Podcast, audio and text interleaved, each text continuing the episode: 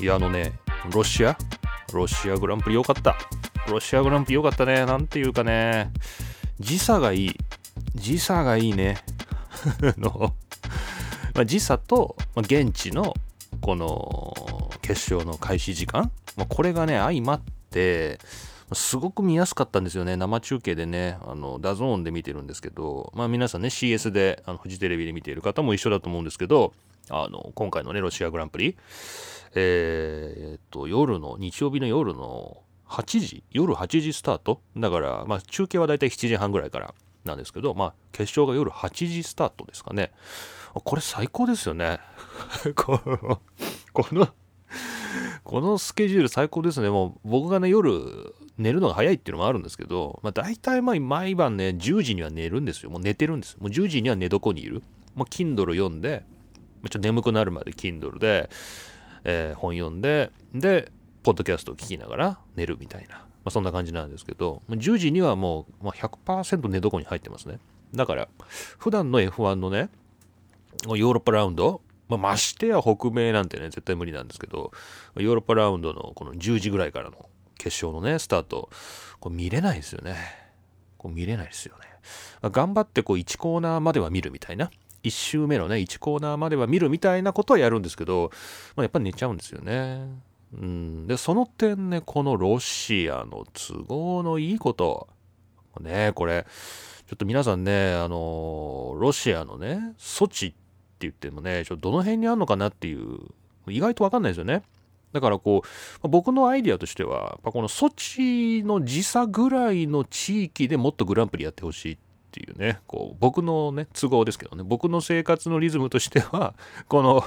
ロシアの措置と同じタイムゾーンにあるところ、で、ここら辺でもうちょっとグランプリやってもらって、しかもこう、ナイトレースとかね、こう、そうヨーロッパ都合に合わせた、こう、決勝時間にせずに、現地のこう、真っ昼間にね、こう、お昼過ぎのね、時間に、普通にやってもらう、まあ、これがいいかなっていうことで、ちょっとね、地図調べてみたんですけど、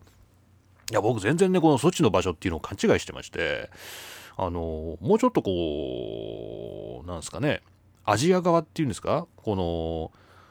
ロシアだって広いですよね。ロシアってこうヨーロッパに面しているところから、こう日本とかね、こうアメリカのこうアラスカの方までね、こうこっちの方のユーラシア大陸のこう東側と西側これ両方広がってるじゃないですか。だから僕らにとってロシアっていうと、まあ、どっちかっていうとこっち側なんで、ウラジオストックとかね、こう、えー、なんかそういう、こっち側？ってなのかなっていうふうに、あの、なんとなく思ってて、申し訳ないんですけど、あの、本当にこの人物知らないなっていうね、こう、キリの物知らんなっていうことをね、ちょっと今晒してて恥ずかしい限りなんですけどね。そっちの方だろうなって思ってたんで、今回のこのコロナウイルスのこの騒ぎの中でね、ロシアグランプリをやるって言った時に、そんな、ロシアのみたいな、アジアでやれるんだったら日本でもやれるじゃんみたいな、まあ、そういう勘違いをね、してた。ね。で、全然このね、措置の場所が違ったっていうね、こう、これ恥ずかしいね、ちょっとね、恥ずかしかったですけどね。でもこうやってねまあ今分かったんですけど、まあ、これちょっとまあ言いますと、こう国会なんですよね。国会。国会に面した町これ措置なんですね。これ、ほぼモスクワから真南に下ったところですよ。だもう、モスクワってね、ロシアの地図の中でもかなりヨーロッパ側なんですよね。もう、西の西の西ぐらいで、まあ、ヨーロッパの街だなって感じなんですけど、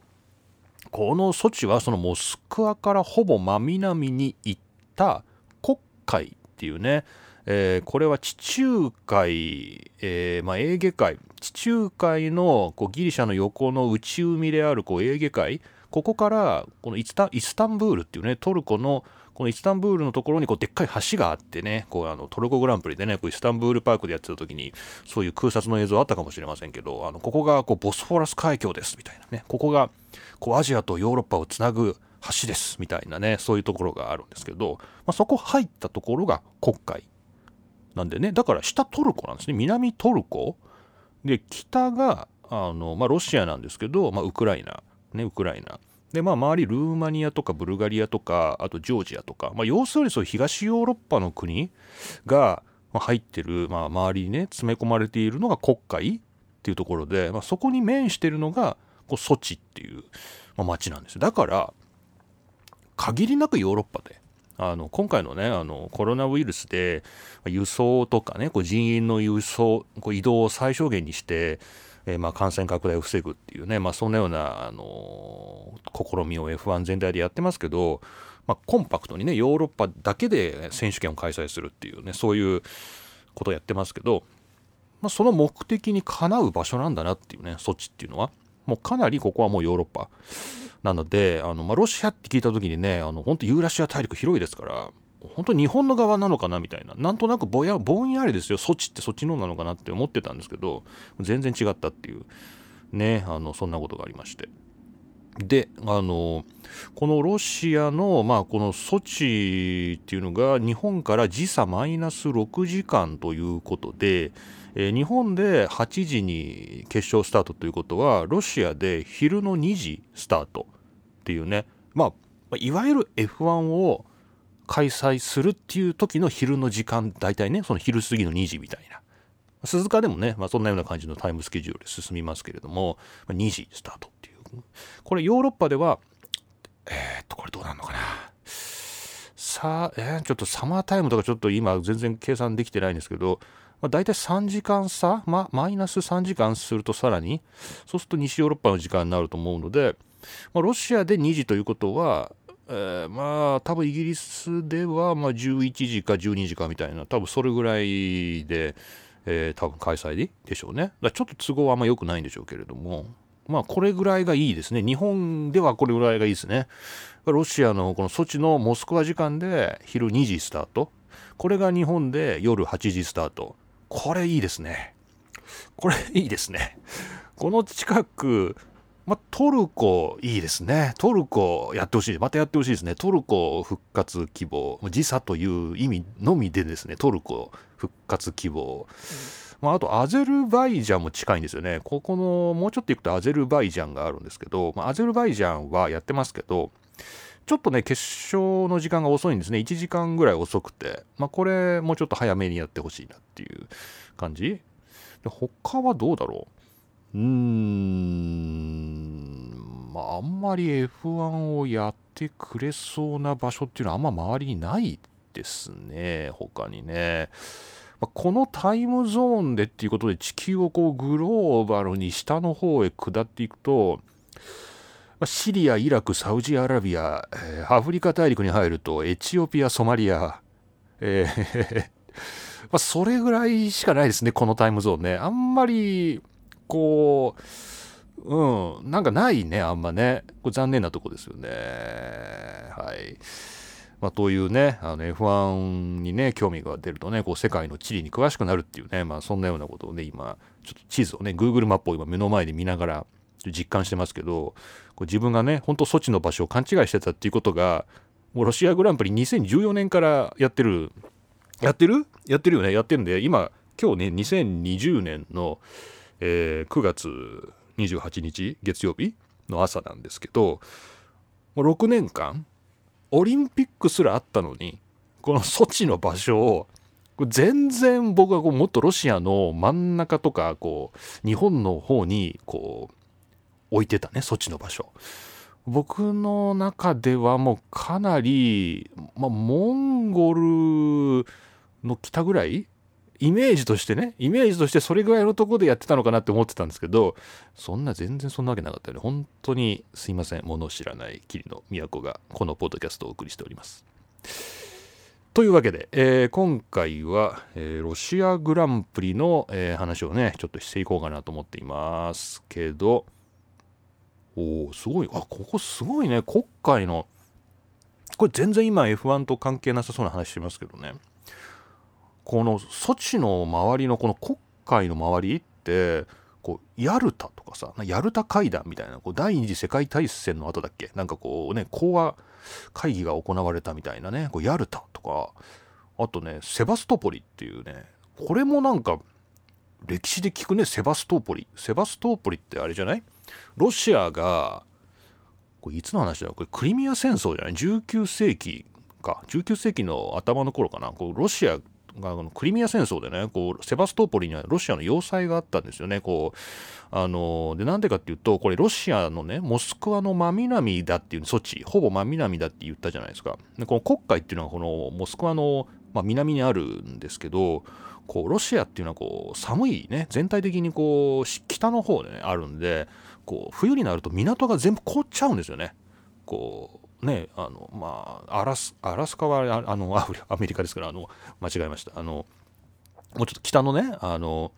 えー、なんだっけシベリアとかねあのそういう方冬になるとこう港が全部凍っちゃうからこう海軍が動けないんですねロシアのね。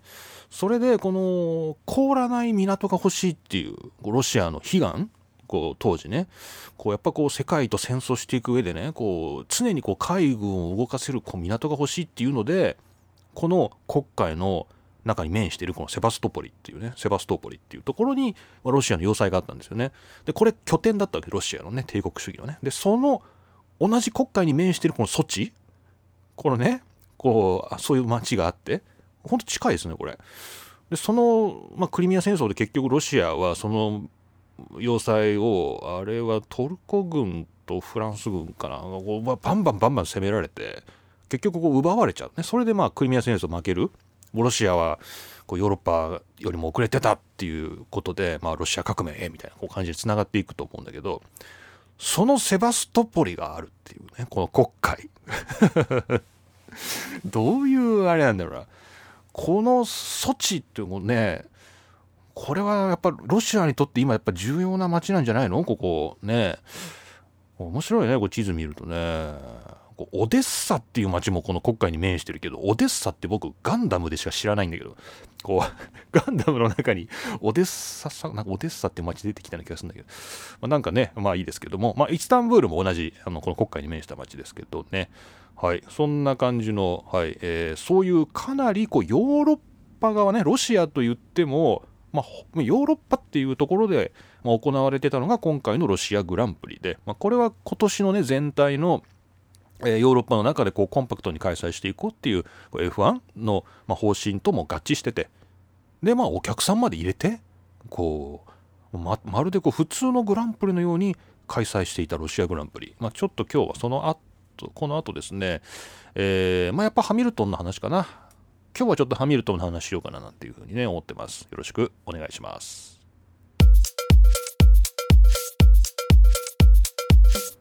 違う違う。あのさハミルトンの話は、まあ、するんだけど首跡の話をしようと思ったんだ最初ね。そう首跡の話をしようとあのー、思ったんですよ。で首跡ダニエル首跡ね、えー、今トロロッソ転じて、えー、アルファタウリっていうねチームで走ってますけどロシア人なんですよね。ロシア人ねロシアグランプリロシア人っていうね。まあなんでしょうね。まあロシア広い国なんで首跡ってどこの出身なのどこの出身なんてどういう鉛なの首、首跡って今調べてみよう。首跡っていうのは、うーん、ロシアの、えー、ウファ出身のレーシングドライバー。で、ウファっていうのは、うんと、まあ、もうちょっとあれですね。国海っていうねさっきこう、えー、説明したとこよりはだいぶ東で北でっていうまあちょっと場所は全然違うんでまあ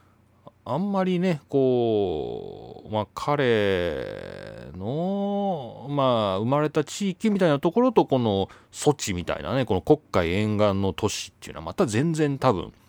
こうなんか所属意識も違うんだろうなっていう感じがしますけど、まあ、まあ、とりあえずはま今の、まあ、国のね、あの、区切りとしてはロシアということで、まあ、ロシアグランプリで、えー、ま、ロシア人が、えー、首跡がみたいなことで、こ若干ちょっとやっぱ国際映像でもちょっと中継がね、こう、えー、カメラを向けるみたいなことも結構あったのかなと。あの僕はあの F1 ゾーンっていうね、あの4つこうテレビの画面が4つにこう分割されてて左上が普通の国際映像なんですけどあとこうオンボードカメラとかあのラップチャートとかあとあの上からねコース見てどこに車がいるかが分かる。こういうのがあると4つの画面に分割したやつでロシアグランプリ見てたんですけどね。あのレースが終わった後ねずっとこのオンボードは首跡でしたね。ずっと首跡あのこっちのあの国際映像の方はこうボッタスとかねハミルトンとかねあのフェルスタッペンとかねそういう、トップ3の方を映してるんですけどこうオンボードの方はこうずっとこう首跡が、えー、こうレースを終えてこう帰ってきてこう車から降りるまでずっとこう何て言うのかなこう映しててあロシアだもんなみたいな。ね。首跡にやっぱここは首跡を見せたいよな。ただまあロシアの人がどれだけこのねこの F1 ゾーンの中のこのオンボードを見れるのかちょっとわからないですけれどもまあここは首跡フィーチャーしてるなみたいな、まあ、そういうところでねロシア感っていうのがあるなって思ったわけです。であんまりね僕らこう首跡っていう人を知らないまあねあの、まあ、僕が知らないまあ、皆さんは知ってるかもしれませんけど、まあ、僕はよくわかんないだから。意外とこの首跡っていう人を知らないんで、ちょっとこの人に接近したいなと思ってね。このロシアのね、こう、いい機会で。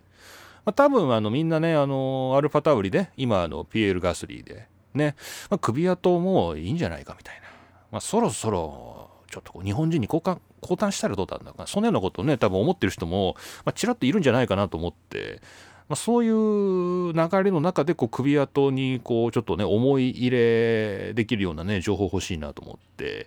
ちょっといろいろ見てたんですけど、まあ、フォーミュラ 1.com のねあの一問一答のインタビューのねこう首跡ねこの人を知ろうみたいなねあのそんな記事が、えー、ありました。でここはね結構面白いなと思ってちょっと見てたんですけどあの結構ね何て言うんですかね首跡っていう人はなんかこうパッと見た感じちょっとこうなんなんてどう言って言ったらいいのかなあのなんて言ったらいいのかなこうあんまりこう知的じゃないっていう言い方は良くない。なんかこうヤンキー感があるっていうかこう、まあ、良くも悪くもですね。こう勢いがあってこうちょっと勢いでこうなんかいろんなものを乗り切っていくみたいな。なんかそんなような人なのかなみたいな。ね、なんか喋り方とかもね。なんかこう結構そういうちょっとこうラフな感じっていうんですかね。そういうところがなんかあるなってってちょっと思ってたんですけどこのえー、っと、この一問一答のね、このフォーミュラ1のイン、フォーミュラ 1.com のインタビュー、これちょっと古いんですよ。2016年のやつなんですけど、まあ、結構見ていくと、面白いんですよね。こう、例えばこうゲームなんか一つだけ選ぶんだったら何みたいな。こう面白いですよね。ゲーム一つ選ぶこなんだろうなみたいな。ね、ここでさ、ゲームって今言われたらさ、普通さ、こうなんかウィニングイレブンとかさ、こう、グランツーリスモとかさ、なんかか、そういう何テレビゲームみたいなものがこうパッと僕らの頭に浮かぶんだけど首跡はチェスっていうんだよ。チェスみたいな。ゲームをゲームを一つだけ選ぶとしたらって言ってこう将棋っていうみたいなもんですよねこう。チェスっていう。チェスみたいな。うん。結構面白いなと思って。そんであとねこうドリンクなんかね飲み物って言っていいのかな？こうまあ、if you could pick just one thing to drink まあなんか一つ飲み物選ぶんだったら何みたいな、まあ、ドリンクって言ったらもうこれはもう酒かなみたいな。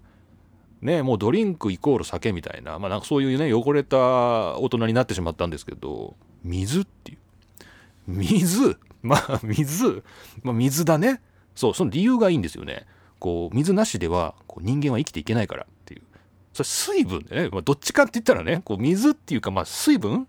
アルコールもね、こうビール、アルコール度4%ってことは残り水ですから、ね、まあ、ビール飲んだって生きてはいけるんですけれども、まあ、そこで首跡は水って、水分っていうね、まあ、そういう問いに対してそういう答えをしてる、ちょっと面白い人だなというね、だんだんこう盛り上がってきたんですけど、この辺りからね、ちょっとね、えー、気になったとこがあって、読む、え、ー、と、おすすめの本ありますかみたいなね。えー、っとね、これはねえっ、とね、ここですね。えー、If you pick just one book to read っていうね、こう一冊だけこう、本を選んでくれないかみたいな、えー、ところがあるんですけど、これ何だと思います？トルストイの戦争と平和っていうんですよね。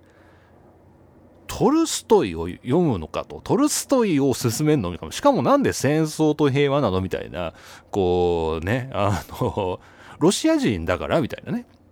じゃあ日本人のドライバーがねなんか読む本なんかおすすめの本一冊教えてよみたいな時にね。こう川端康成みたいな。そういうもんかな。夏目漱石みたいなもんかな。よくわかんないんだけど。まあちょっとトルストイっていうみたいな。なんかこの辺がちょっと結構面白くて、まあ、他にもねいろいろあのー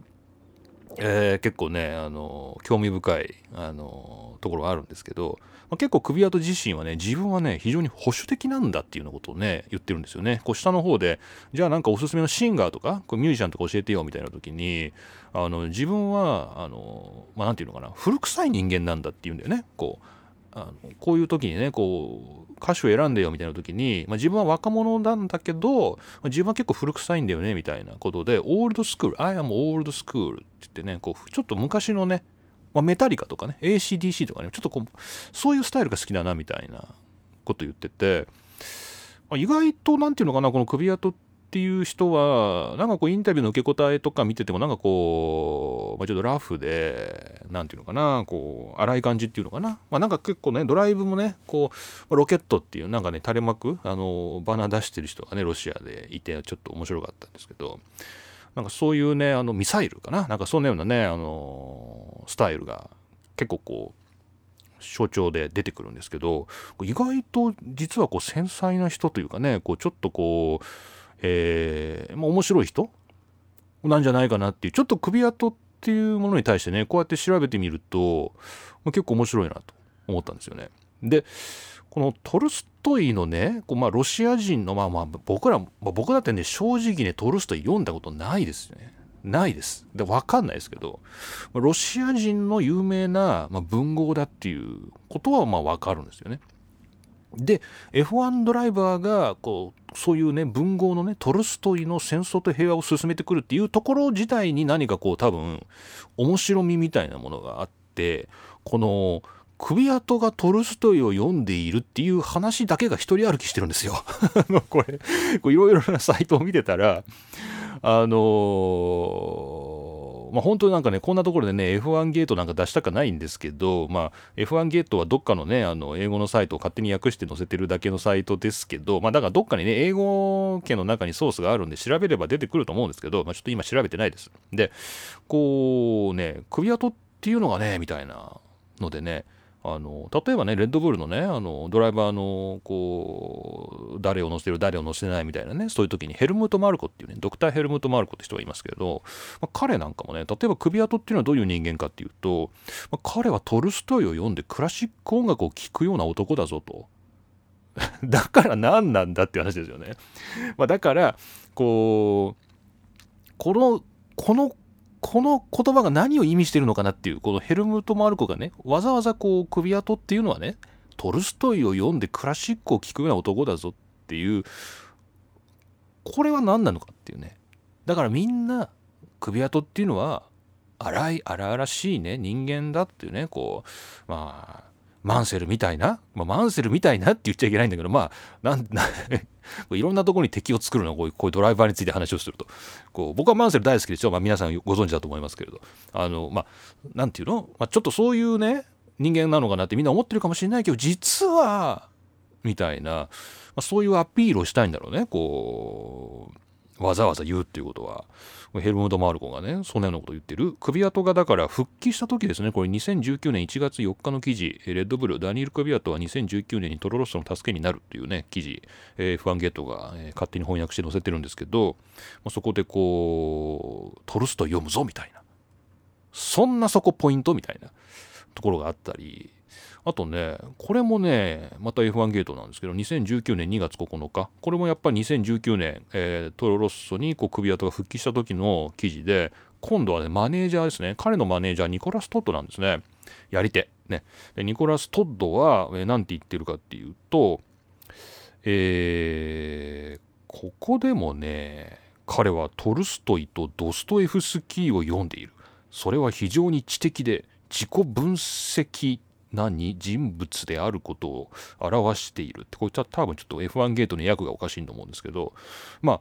彼はつまりこうアスリートであるけど、まあ、しかも才能のあるドライバーでアスリートだししかもこう文化的にも優れているっていうことをどうもこのマネージャーがね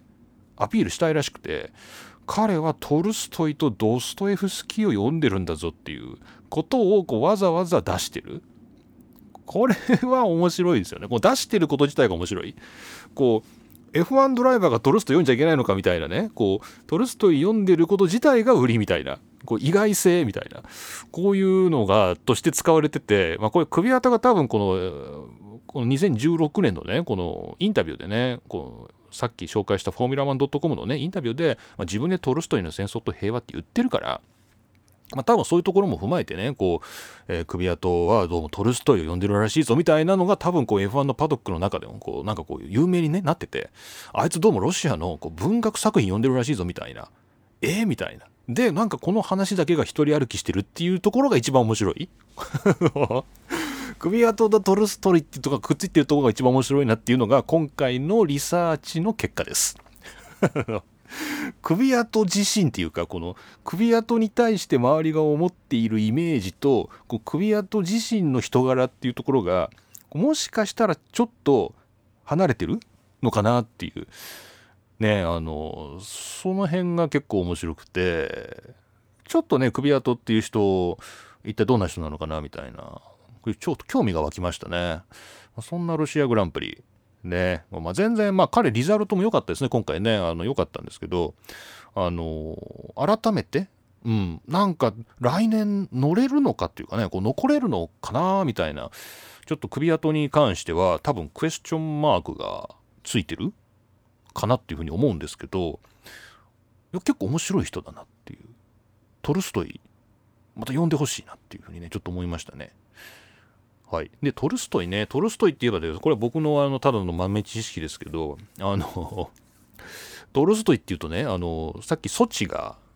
ソチ？が黒海に面したこうヨーロッパの中に位置するような街なんだよみたいなね。こうロシアの中でもかなりこうヨーロッパ寄りの都市だよみたいな話をして、まあ、近くにセバストポリっていうねこうロシアのこう昔こうクリミア戦争で激戦地になったねこうロシアの要塞があるんだよみたいな話をしましたけど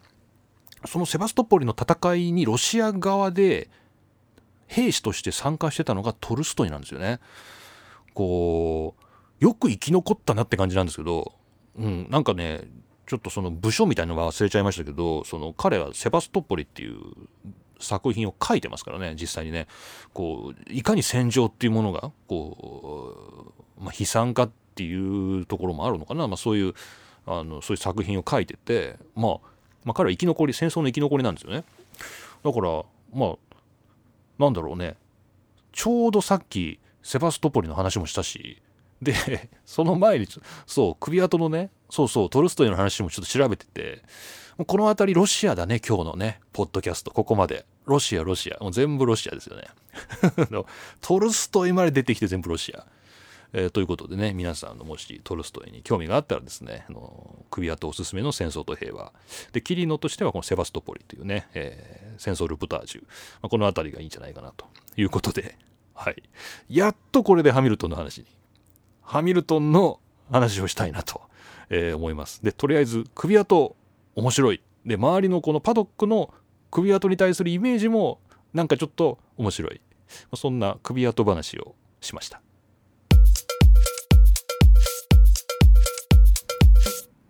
そうそう、それでね、ハミルトンの話なんですけど、ちょうどね、こんなお便りいただいてまして、お便り、ここでね、1個挟んでちょっと一緒に話をしていこうかなと思います。えー、こちら普通のお便りいただきました、えー、セパンさんですね。ありがとうございます。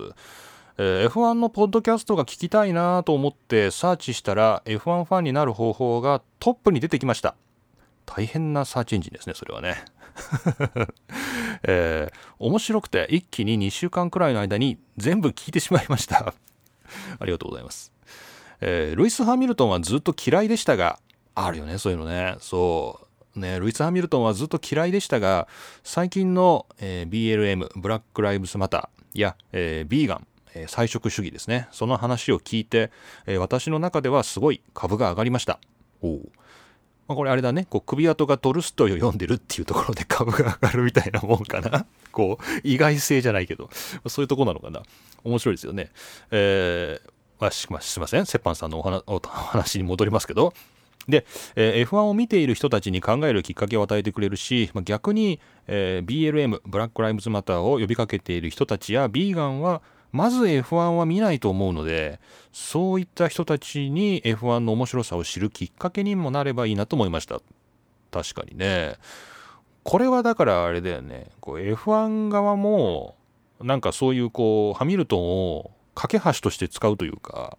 こうねあのブラック・ライブズ・マターね、そういう、まあ、いわゆる人権問題というかねこう人種差別反対っていうかねこうそういうところでこうすごい意識を持ってる人とかあとビーガンっていうねこれもまあこう菜食主義みたいなこう野菜を食べる。で肉を食べないみたいなこう個人のこうなんていうの？あの主義の話だっていうふうに考えちゃうと、まあ、ビーガンっていう人もいるよねみたいな感じなんだけどやっぱ今のアメリカの全体の論調を見ててもこれは環境問題だっていうね、え、例えばこう肉食っていうものがどれだけこう環境に負荷を与えているかっていうような形でこの肉を食べないっていうところでこう地球の環境に貢献しようっていう人がビーガンになったりまたはもうもちろん動物の権利ですよね。こう人間にこう都合のいいようにこう育てられてそれをま殺されて肉にされて出荷されてみたいなそういうじゃあ動物の権利はないのかみたいなね。これよくハリウッドスターがねこうコメントするみたいなねそんなような意識なんかイメージもありますけれどもまあ、そういう人たち、まあ、確かにあんま F1 見ないかもなっていう あの、まあ、そんなねあの感じがしますけれども、まあ、そこの架け橋としてねこうハミルトンっていうのは実はこうかなり F1 側としてはね今大事な人になってるんじゃないかなみたいなね、まあ、そういう戦略的なところでもねそんな風に思いますね。はいさあそれで、えー、折半さんのお便りに戻りますと、まあそんなルイス・ハミルトンのことがね、ちょっと嫌いだったけど、ちょっと最近興味が出てきたなというね。で、まあルイスっていうのはミレニアルというよりは、むしろ、えー、ジェネレーション Z だなっていうね、えー、そんなふうに思いましたっていう。あのまあミレニアルっていうのはまあ本当その名の通りですけど、まあ、2000年代前後かな？2000年に前後の生まれのことをミレニアル世代っていうふうに言って、まあ、昔ジェネレーション Y みたいなね、えー、いうふうに言いましたけどいわゆるデジタルネイティブみたいなこう生まれた時からこうデジタル機器が周りにあってもうインターネットもあってでまあそういうこうインターネットっていうものがこう社会の前提にあるっていうそういう意味でこのミレニアル世代ジェネレーション Y っていうのはこう他とは違うこう独特の考え方を持ってるんだみたいな形でこう言われててえー、っとでもあの、まあ、セパンさんのねお便りでは、まあ、そこハミルトンはそこかなと思ってたら、まあ、そこじゃなくて、まあ、その次の、Z 世代っていうねミレニアルの次にこう今ジェネレーション Z ジェン Z ね、こういうのあるんですけど、まあ、この何て言うんですかね、まあ、そういうインターネットとか、まあ、デジタル技術っていうのがまあ身の回りに当たり前にあるんだっていう世代の次の世代っていうのは今度はあの何、ー、て言うんですかねもじゃあそういう社会の中でみたいなねそういう当たり前のねインターネットみたいなのがあってこうフラットにみんなつながってこう経済活動とかもまあ何て言うの？今それまでの時代と比べたらはるかにこうグローバルな規模でねいろんな人とやり取りができてで自分が頑張ろうと思えばインターネットでガンガン勉強して勝手にプログラミングを覚えたりとかねこうこうなんかこういうポッドキャストもそうですね。ポッドキャストの撮り方とか喋り方とかもうネットで調べたらどんだけでも情報が出てきたりとかしてもうどんどん自分で頑張れば成長できるみたいな。そんなようなのを前提にしたこの Z 世代っていうのは、まあ、頑張れば頑張るほどもう自分は頑張れるっていうこうなんかこう なんかこう表現が難しいんですけどあの、簡単に言うのが難しい。こう努力をすることは美しいことだみたいなね。こう努力は大事、ね、とにかく勤勉にこうトレーニング型トレーニングする。勉強になる勉強する、まあ、それで自分が成長するっていうね、まあ、そういう、まあ、キャリアイメージであるとか。あとねそのさっきの環境問題とかこう人種差別問題とか。そういうのはかっこ悪いっていうこうなんか人種にせよまあ何にせよそれは平等であるっていうことが大事だろみたいな。あの、まあ、男女とかそうですよね。特にねこう、え男尊女卑みたいな。じゃあ男尊女卑みたいなね。こう男の方が女より上だみたいな考え方ちょっとダサくないみたいな。ね。えー、また同性愛がおかしいっていうのもおかしくないとかね。あの肌が黒いだけでなんかバカにされるのもおかしくないみたいな。なんかそういうねこう、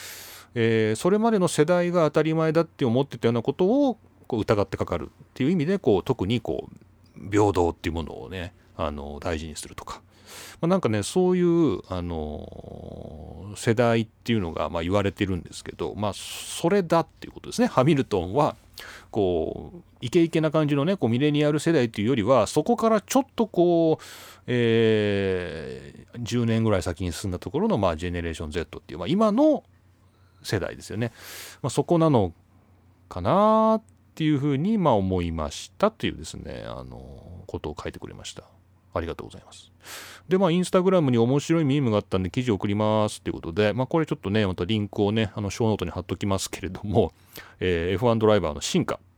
ていうねあのそういう あのジェームズ・ハンとルイス・ハミルトン。でそこに今度キミ・ライコネが絡んでくるっていうね、まあ、そういうあの3社のまあ何て言うんですかねこうこうソーシャルメディア上での、まあ、ちょっとこうわちゃわちゃした感じっていうんですかね。こう特にこう君に対するこうなんかこうちょっと愛らしい感じっていうのかな、まあ、そういうのが、えー、伝わってくるやり取りについてのニュースがありますのでちょっとこれ貼っときますんでね。また興味のある人見てください。ありがとうございました。で、えー、前のエピソードで、えー、ドライバーがリタイアしたらそのファンもいなくなるとおっしゃってたと思うのですが君がリタイアしたら辛いなと思います。また配信楽しみにしています。ということでねセパンさんどうもありがとうございました。そんなハミルトンですよ。そんなハミルトン。ね。あのー、このロシアグランプリは多分相当悔しかったんじゃないかなっていうこのね彼のこのまあジェネレーション Z かどうかはねまあともかくとして、まあ、彼の持ってる世界観の中でなんだろうねこう平等にやっぱレースをさせてもらえないというかもう何かこう陰謀の香りがするこう自分を誰かが貶めようとしてるんじゃないかっていうようななんかね彼が自分が走って遅いとかなんかレースで負けたっていう時実に彼はすごい爽やかな対応するじゃないですかなんかこう昔は全然もっとなんかガキだったっていうか子供でしたけど最近のハミルトンって本当勝者を称えてもう自分がかなわなかったっていう相手に対してはもう本当に彼はすごいやつだみたいななんかそういう対応を取るじゃないですか。だけど、まあ、その流れでいくとね今回のロシアグランプリだって、まあ、負けたら、まあ、それはそれでしょうがないっていうことで、まあまあ、ある意味すっきり負けるというかまあなんかそんなような対応をしても全然おかしくはないんですけどなんか妙になんか拗ねてるっていうかこう 何て言う拗ねてるように見えるっていうかなんかすごいね今回のルイスの負けた後のたなんか態度ってなんか久しぶりに昔のルイスだなみたいな感じがしたのはなんか拗ねてるみたいに見えるからなんですよね。こうなんかこうあの今ねあの感染対策であのレース終わった後にこうヘルメットとかそのグローブを置くところも1位2位3位となんか別になってるのかな？あれ昔どうだったかな？もっと接近して置いてあった気がするんですけど、まあ、今123で分かれてるんだけどわざわざ1位のところでヘルメット脱いだりグローブ置いたりして後ろからあのボッタスがね1位になったボッタス来るんですけどおいおいそこ俺あれ？みたいな。1位なんだけどそこでなんかルイスがあの自分のヘルメット脱いだりして1位のところに置いてる。作業している？であれ？みたいな。そこ僕なんだけどなみたいなボッタスがま演出されてしまうってその、まルイスがわざわざ1位のところで脱いでる？みたいなのもま何らかの多分これはまたまたま間違えただけじゃないですか？みたいなあの DAZN ではね？解説で小倉さん言ってましたけどそんなわけあるかっていう。わざとに決まってんだろう？みたいな。ねみんなテレビの前で思ったと思いますけど。まあ、わざわざねそうアピールとして、えー、脱いだりとかなんか要するにもうただ自分がこうレースをして負けたっていう時のそのあの彼の爽やかな感じじゃなくてなんかもっとこうなんかいじめられてるっていうね自分が努力したとは全然関係ないところで自分が成功できないっていうねあのそういうところに理不尽さに対する怒りというか、まあ、なんかねどうもそういうのがあったなっていう、ね、そういうのに対してやっぱこうより強く反応するっていうのは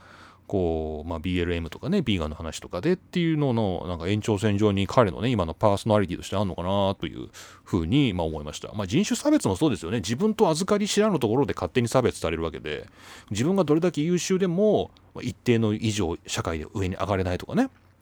まあ、男女もそうですよね。女性であるっていうだけで、えー、管理職になれないとか。ね。なんかそういうガラスの天井があるっていうようなことをよく言いますけど、それ理不尽じゃんっていう、まあ、怒りですよね。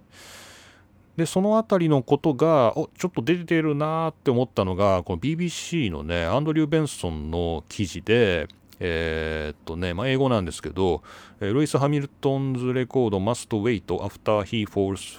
fouls of Russia GP スチュワーズということで、まあ、ルイス・ハミルトンの記録更新は、えー、ロシアグランプリで彼が犯したミスの数々によって、えーまあ、お預けになったと。まあ、そんなようなアンドリュー・ベンソンの記事。2020年9月27日のレース後のレビュー記事なんですけど、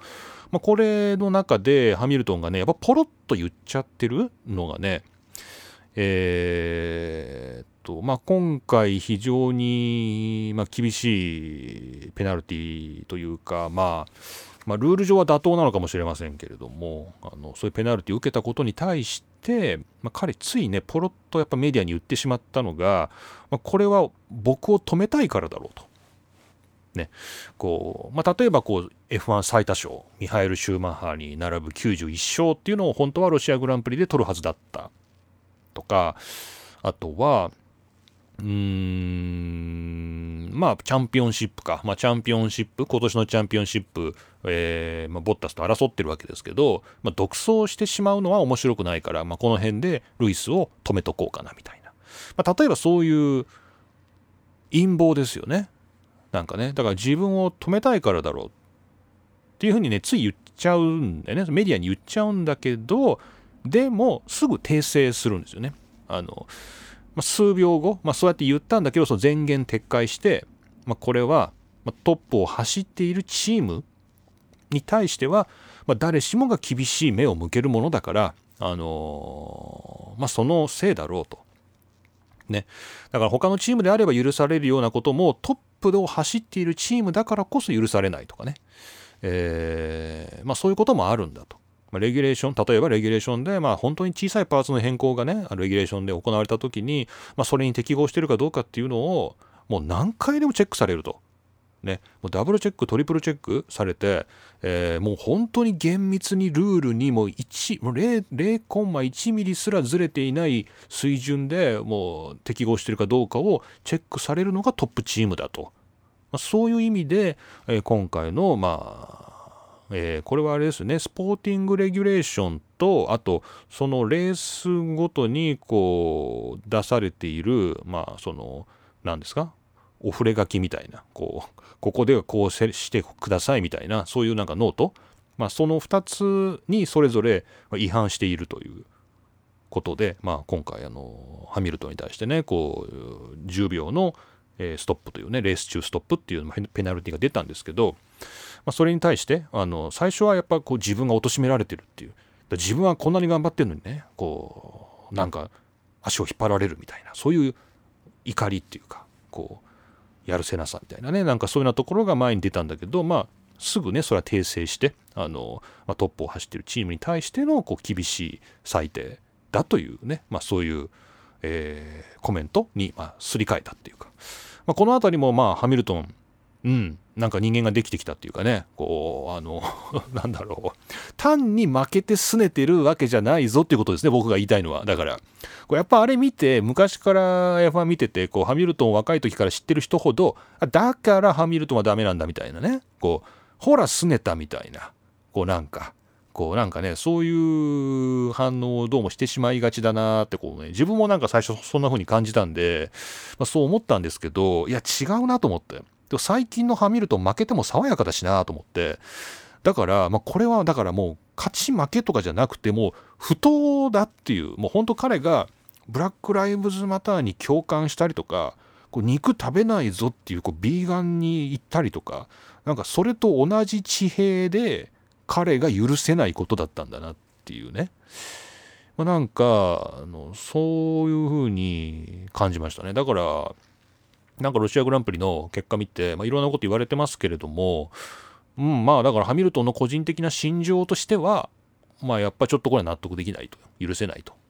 まあ多分そういうところが、まああの彼のね、レース後のちょっとふてくされたような、まあ態度に出たのかなっていうね、まあそんな、はい、印象を持ちました。ね、これはまあレースの翌日、今日は28日月曜日なんでね、昨日レースやってましたから、まあその後ね、あの、あんまりレビューの記事も読まずにね、これやってますけども、まあそういうとこあったのかな、ハミルトン。じゃあちょっとハミルトンにまあ同情するというか、まあそんなようなところは、まあ個人的にはあります。はい。そんな感じで、ハミルトンの話、できました。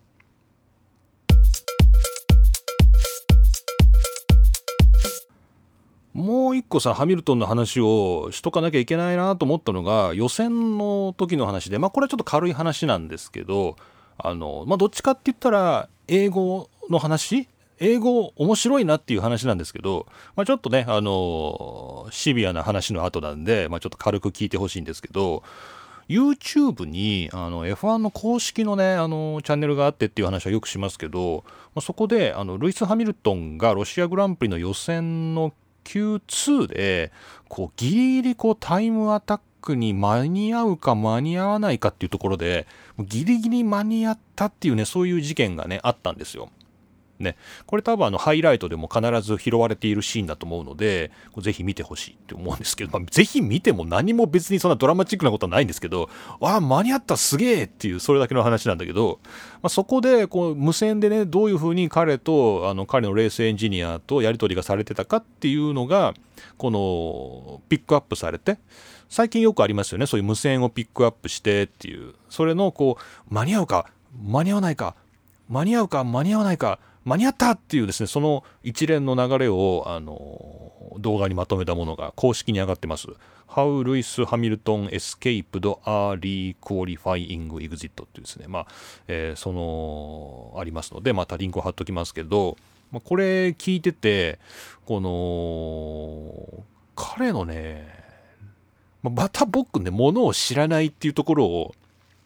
措置に続いてさらけ出すのは恥ずかしいんですけど、彼のレースエンジニアこのいつも彼が無線で誰とやり取りしてるかって皆さんこれは一般教養で知ってるんですか？この F1 ファンっていうのは。あのこうなんか、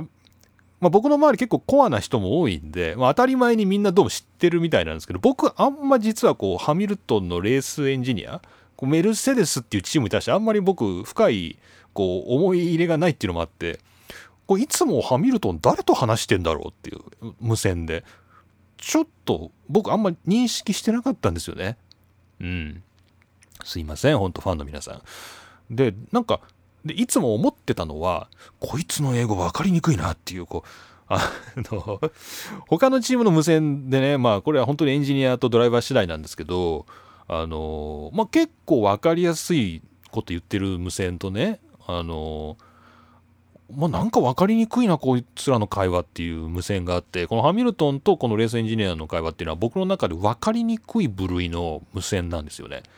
で今回改めてこうしてこう無線の2人のやり取り聞いてみたらやっぱ難しい表現をすごいたくさん使ってるというか、まあ、いわゆるこうネイティブ同士の、まあ、本当にこう気の置けない仲っていうかねこう心を許した間柄同士のねこう結構カジュアルな会話？なんだなっていうのが分かって逆にこう2人の関係ってすごく深いんだなっていうね思って。でちなみにこのあのハミルトンのレースエンジニアはあのこの YouTube のねこのコメント見てたらみんなボノボノボノってボノボノって書いてあってあどうもこれ一致だなと思って調べたら、まあ、ピーター・ボニントンっていうねあ知ってるこの人と思って。よく見るわ中継でっていう。こうひどいよね僕のこの F1 の見方。こんなもんですよ。あの皆さんそんなねあの F1 ファンとあるものをこうチームのスタッフ全員しててねこうレースエンジニアが誰でねこうその人がこうどういうチームを渡り歩いてきてねこう今どういうこうドライバーと関係にあるのかみたいなことを抑えてるみたいなことはないですから。ね。ねそんなことはないですから。分かりませんけど、まあ、少なくとも僕はあんまよく分かってなかったけどあこのメガネのお兄さん知ってるっていう。こいつかこの分かりにくい無線路をルイスと話してるのはっていうのでこのピーター・ボニントン、まあ、通称ボノ。で、えーこのボニントンさんですね。このボノがね。あこの人がレースエンジニアなんだ。そういえばいつもルイスと一緒にいるわ。っていうね。結構写真皆さんあのまあピーター・ボニントンで探せばねああこの人ね表彰台でもたまに登ってるよねっていうねあの多分わかると思います。でこの人とルイスっていうのはずっとこうメルセデスでコンビを組んでる。でこの前はミハエル・シューマッハとねえボノが組んでたみたいなんですけど、まあ、今はハミルトンと組んでずっとやってると。でこのすごいね面白い表現を使ったんですよこの無線でね。こう今間に合ったぞっていう時にあのーギリギリねタイムアタックが本当0秒残り0秒ぐらいのところでギリギリこうなんか今うちの Google が反応しましたけどあのこうパッて通過した時にあのルイスが無線で「みんな間に合ったの?」って聞いたんだよね。そそしたら「いや間に合わなかった」って言うんだよね。で「あの Nope」って「いや間に合わなかったよ」ってでその後の英語が僕分かんなかったんですよ。えー you are through by the skin of your teeth in terms of getting that rap って言ったんですよね。んって、ん ?You are through ね、えー by the skin of your teeth あなたの歯の皮膚歯歯ねこの歯のスキン皮膚？でスルーした？通過した？であの in terms of getting that rap、まあ、これはまあ、えー簡単ですよね。あのその予選ラップ？今君が走り始めたそのラップに入る？という意味では、まあ、そのラップに入るっていう意味ではもう本当にこの歯の皮？The skin of your teeth でそこにスルー入ったよっていう。こと言ってて何それみたいな。その音質の悪い無線なんだからさもっと分かりやすい表現で簡潔に言ってくれよみたいな。あのふうに思うんだけどこれはだからまあまあボノねこのボニントンとこのルイスのねまあ仲がまあすごいこう多分深まってるっていうこととあとまあ2人ともこういう普通にこの言い回しはどうもネイティブ表現では、まあ、いわゆる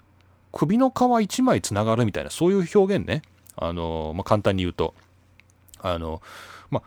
こう歯まあこれなんか調べていくとあの聖書のねこう記述にまで遡るようなこうちょっと言い回し表現らしいんですよ。えー、by the skin of my teeth っていうのはこうなんか何らかの出来事があった時にギリギリでそれに成功したっていう時に使う表現らしくてだからギリギリ電車に間に合ったとかギリギリ、えーっと宿題を出すのに成功したとかその何かがギリギリで成功したっていう時にこの by the skin of my teeth, by the skin of your teeth とかね、by the skin of her teeth とか、まあそういう、えー歯、歯の上の皮一枚ぐらいで、えーなんか成功したっていうような、まあそういう表現なんだって。これどっかで今度使ってやろうと思って。なかなかそんなチャンスないけど。うん、だから by the skin of your teeth っていうね。あの his teeth ね、えーだからハミルトンは、えー by the skin of his teeth で、えー予選ラップの最後に最終ラップに入ることに成功したっていうね、まあ、そんなような言い回しがあるんだって。うん。これどっかで役に立つかもしれないんで覚えとこうって思ったね。そういうあの英語を教えてくれたボノピーター・ボニントン。ありがとうっていうそういうお話でした。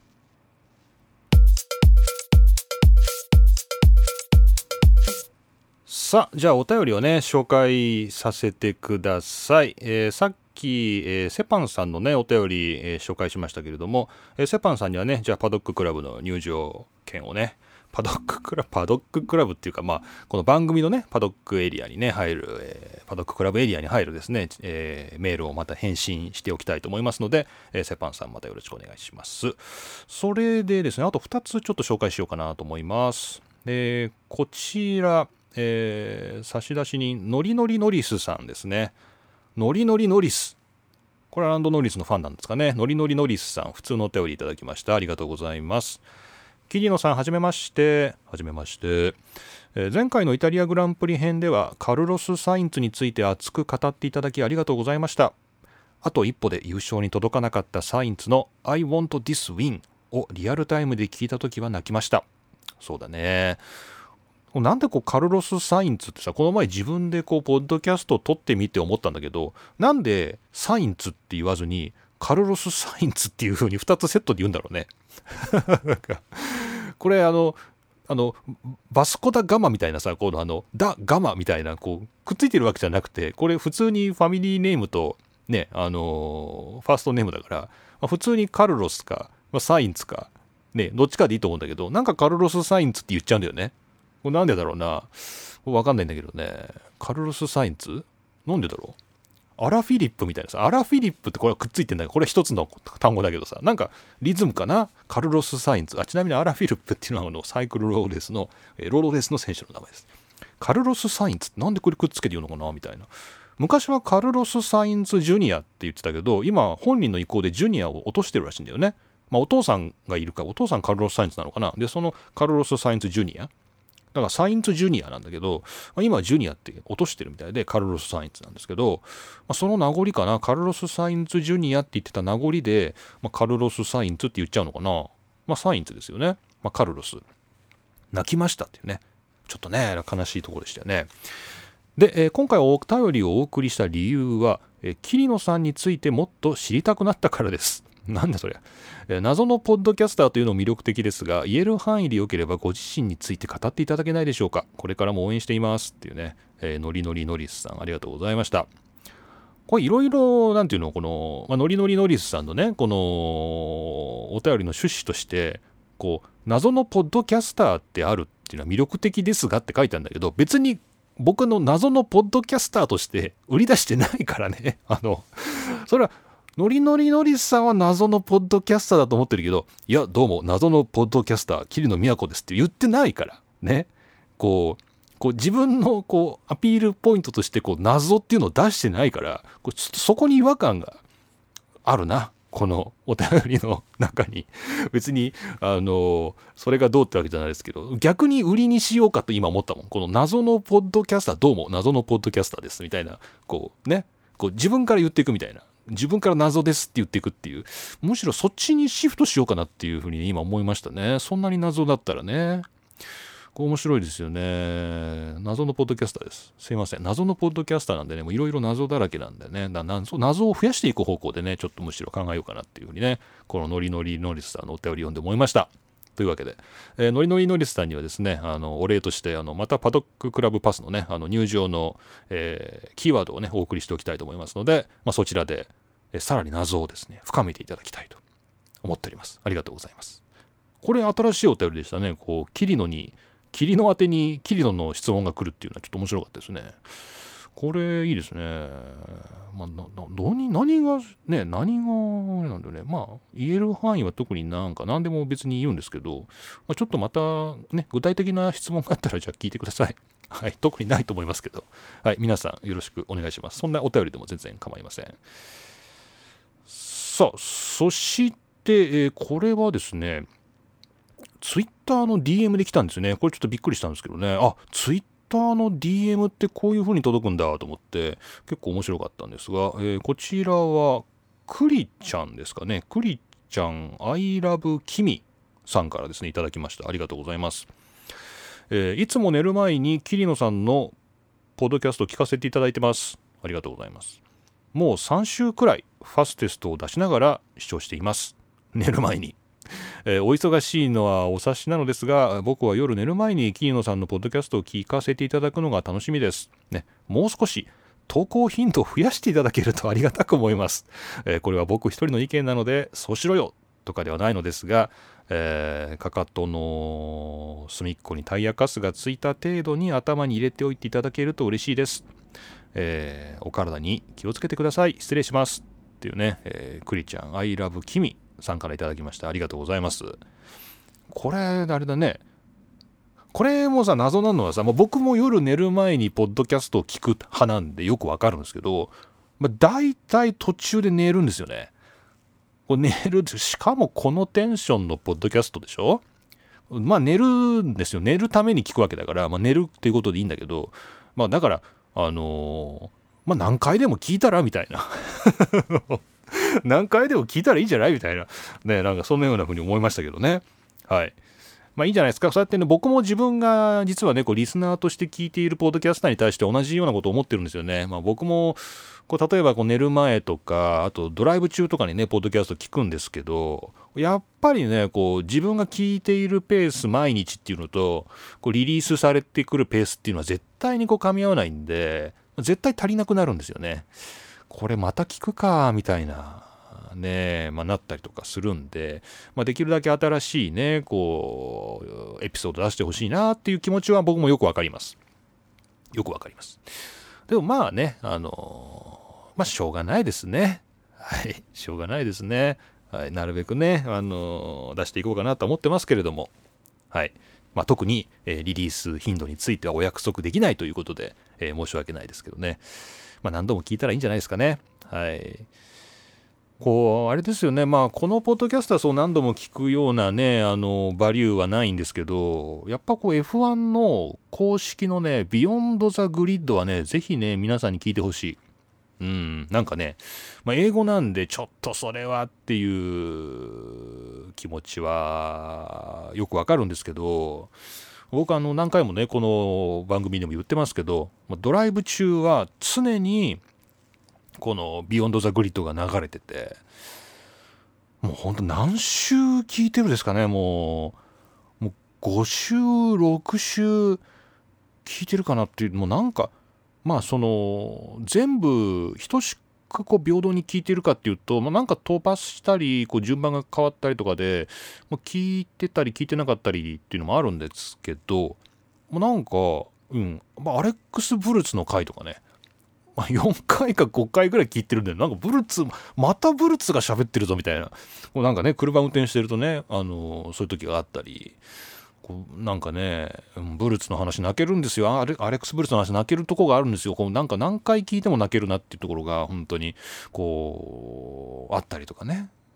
こうちょ契約を解雇されるあたりですかね。こうベネトンかな。こう契約を解雇されるあたりのくだりとかね。もう本当にこう泣けるなっていうのとかあったりとかね。あの面白かったり。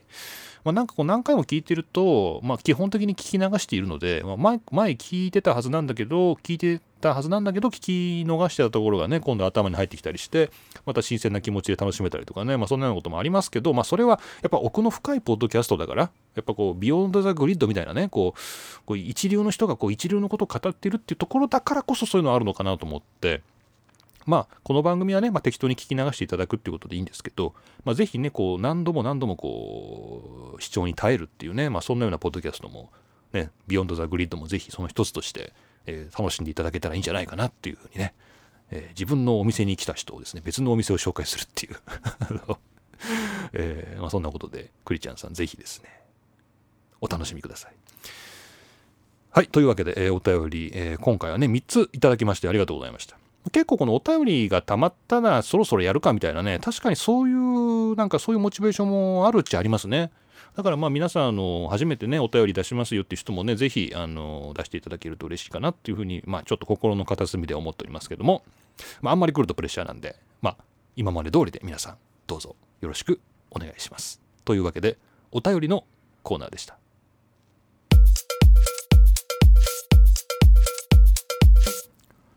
はい。というわけでね、今回も何一つ盛り上がることなく、えー、チェッカーを迎えました。F1 ファンになる方法、えー、霧の都がお送りいたしました。さあ、次回のグランプリのね、えー、スケジュールを確認しておこうじゃありませんか。ね、今まさに、桐野がですね、フォーミュラー 1.com のページを開きました。ね、えー、下調べしておりません。ここでね、ちょっと今、確認してみたいと思うのですが、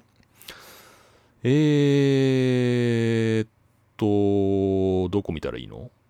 これじゃないな。えー、っとロ、ロシアが終わりましたね。ロシアが終わって次が、え、ドイツ？ドイツ？え、そうなの？ロシアグランプリが9月の25から27、これ終わりました。で、今日28日です。で、次が、ドイツグランプリ。ニュルブルクリンクですかねこれはえー、とそうですねニュルブルクで行われる10月の11日かちょっと開くんですね。10月の11日ね、決勝日ということでドイツグランプリ。で、その後、うんと、グランプリとしてはポルトガル？ポルトガルに行く。10月の25日？これはアルガルベでやるの？アルガルベでやるのアルガルベでやる？アルガルベでやるファンってやったことあるの？アル、ん？インターナショナルアウトドローンもインターナショナルド・アルガルベ。なんかテストコースみたいなイメージがあるところかな。まあ、ポルトガルであると。で、その後イタリアに帰ってきて、で、え、トルコ？トルコ？あれ、いつの間にこんなトルコなんて始まったの？イスタンブールパークで、あ、これあれ、あの、キリノが時差がいいからやってくれって言って、さっき言ったとこなんだけど、もう届いちゃったか、これ F1 に。もう届いちゃった？早いね、なんか動きが。さっきトルコでやってくれって言ったとこなんだけどね、なんかトルコでやってくれることになったんだ。えー、本当に？ありがとうございます。それじゃあ、えー、トルコグランプリもあると。で、その後バーレーンがあって、え、バーレーン2回書いてあるよ。バーレーン2回やって？ん？なんかバーレーンのコースがなんか1回目と2回目が全然違うんだけど。なんか2回目あのファミコンの F1 レースの最初の最初のサーキットみたいなこうなんかぐるぐる回るだけみたいなサーキットになってんだけどバーレーンの2回目があってでさらにアブダビがあって全部で17戦になってますね。すごいっすねこれ、まあ、ちょっとこの後 F1 がどういう風にねこのシーズン進んでいくのかわからないですけど思ってたより先が伸びてますね。すごいっすね。いやすごい。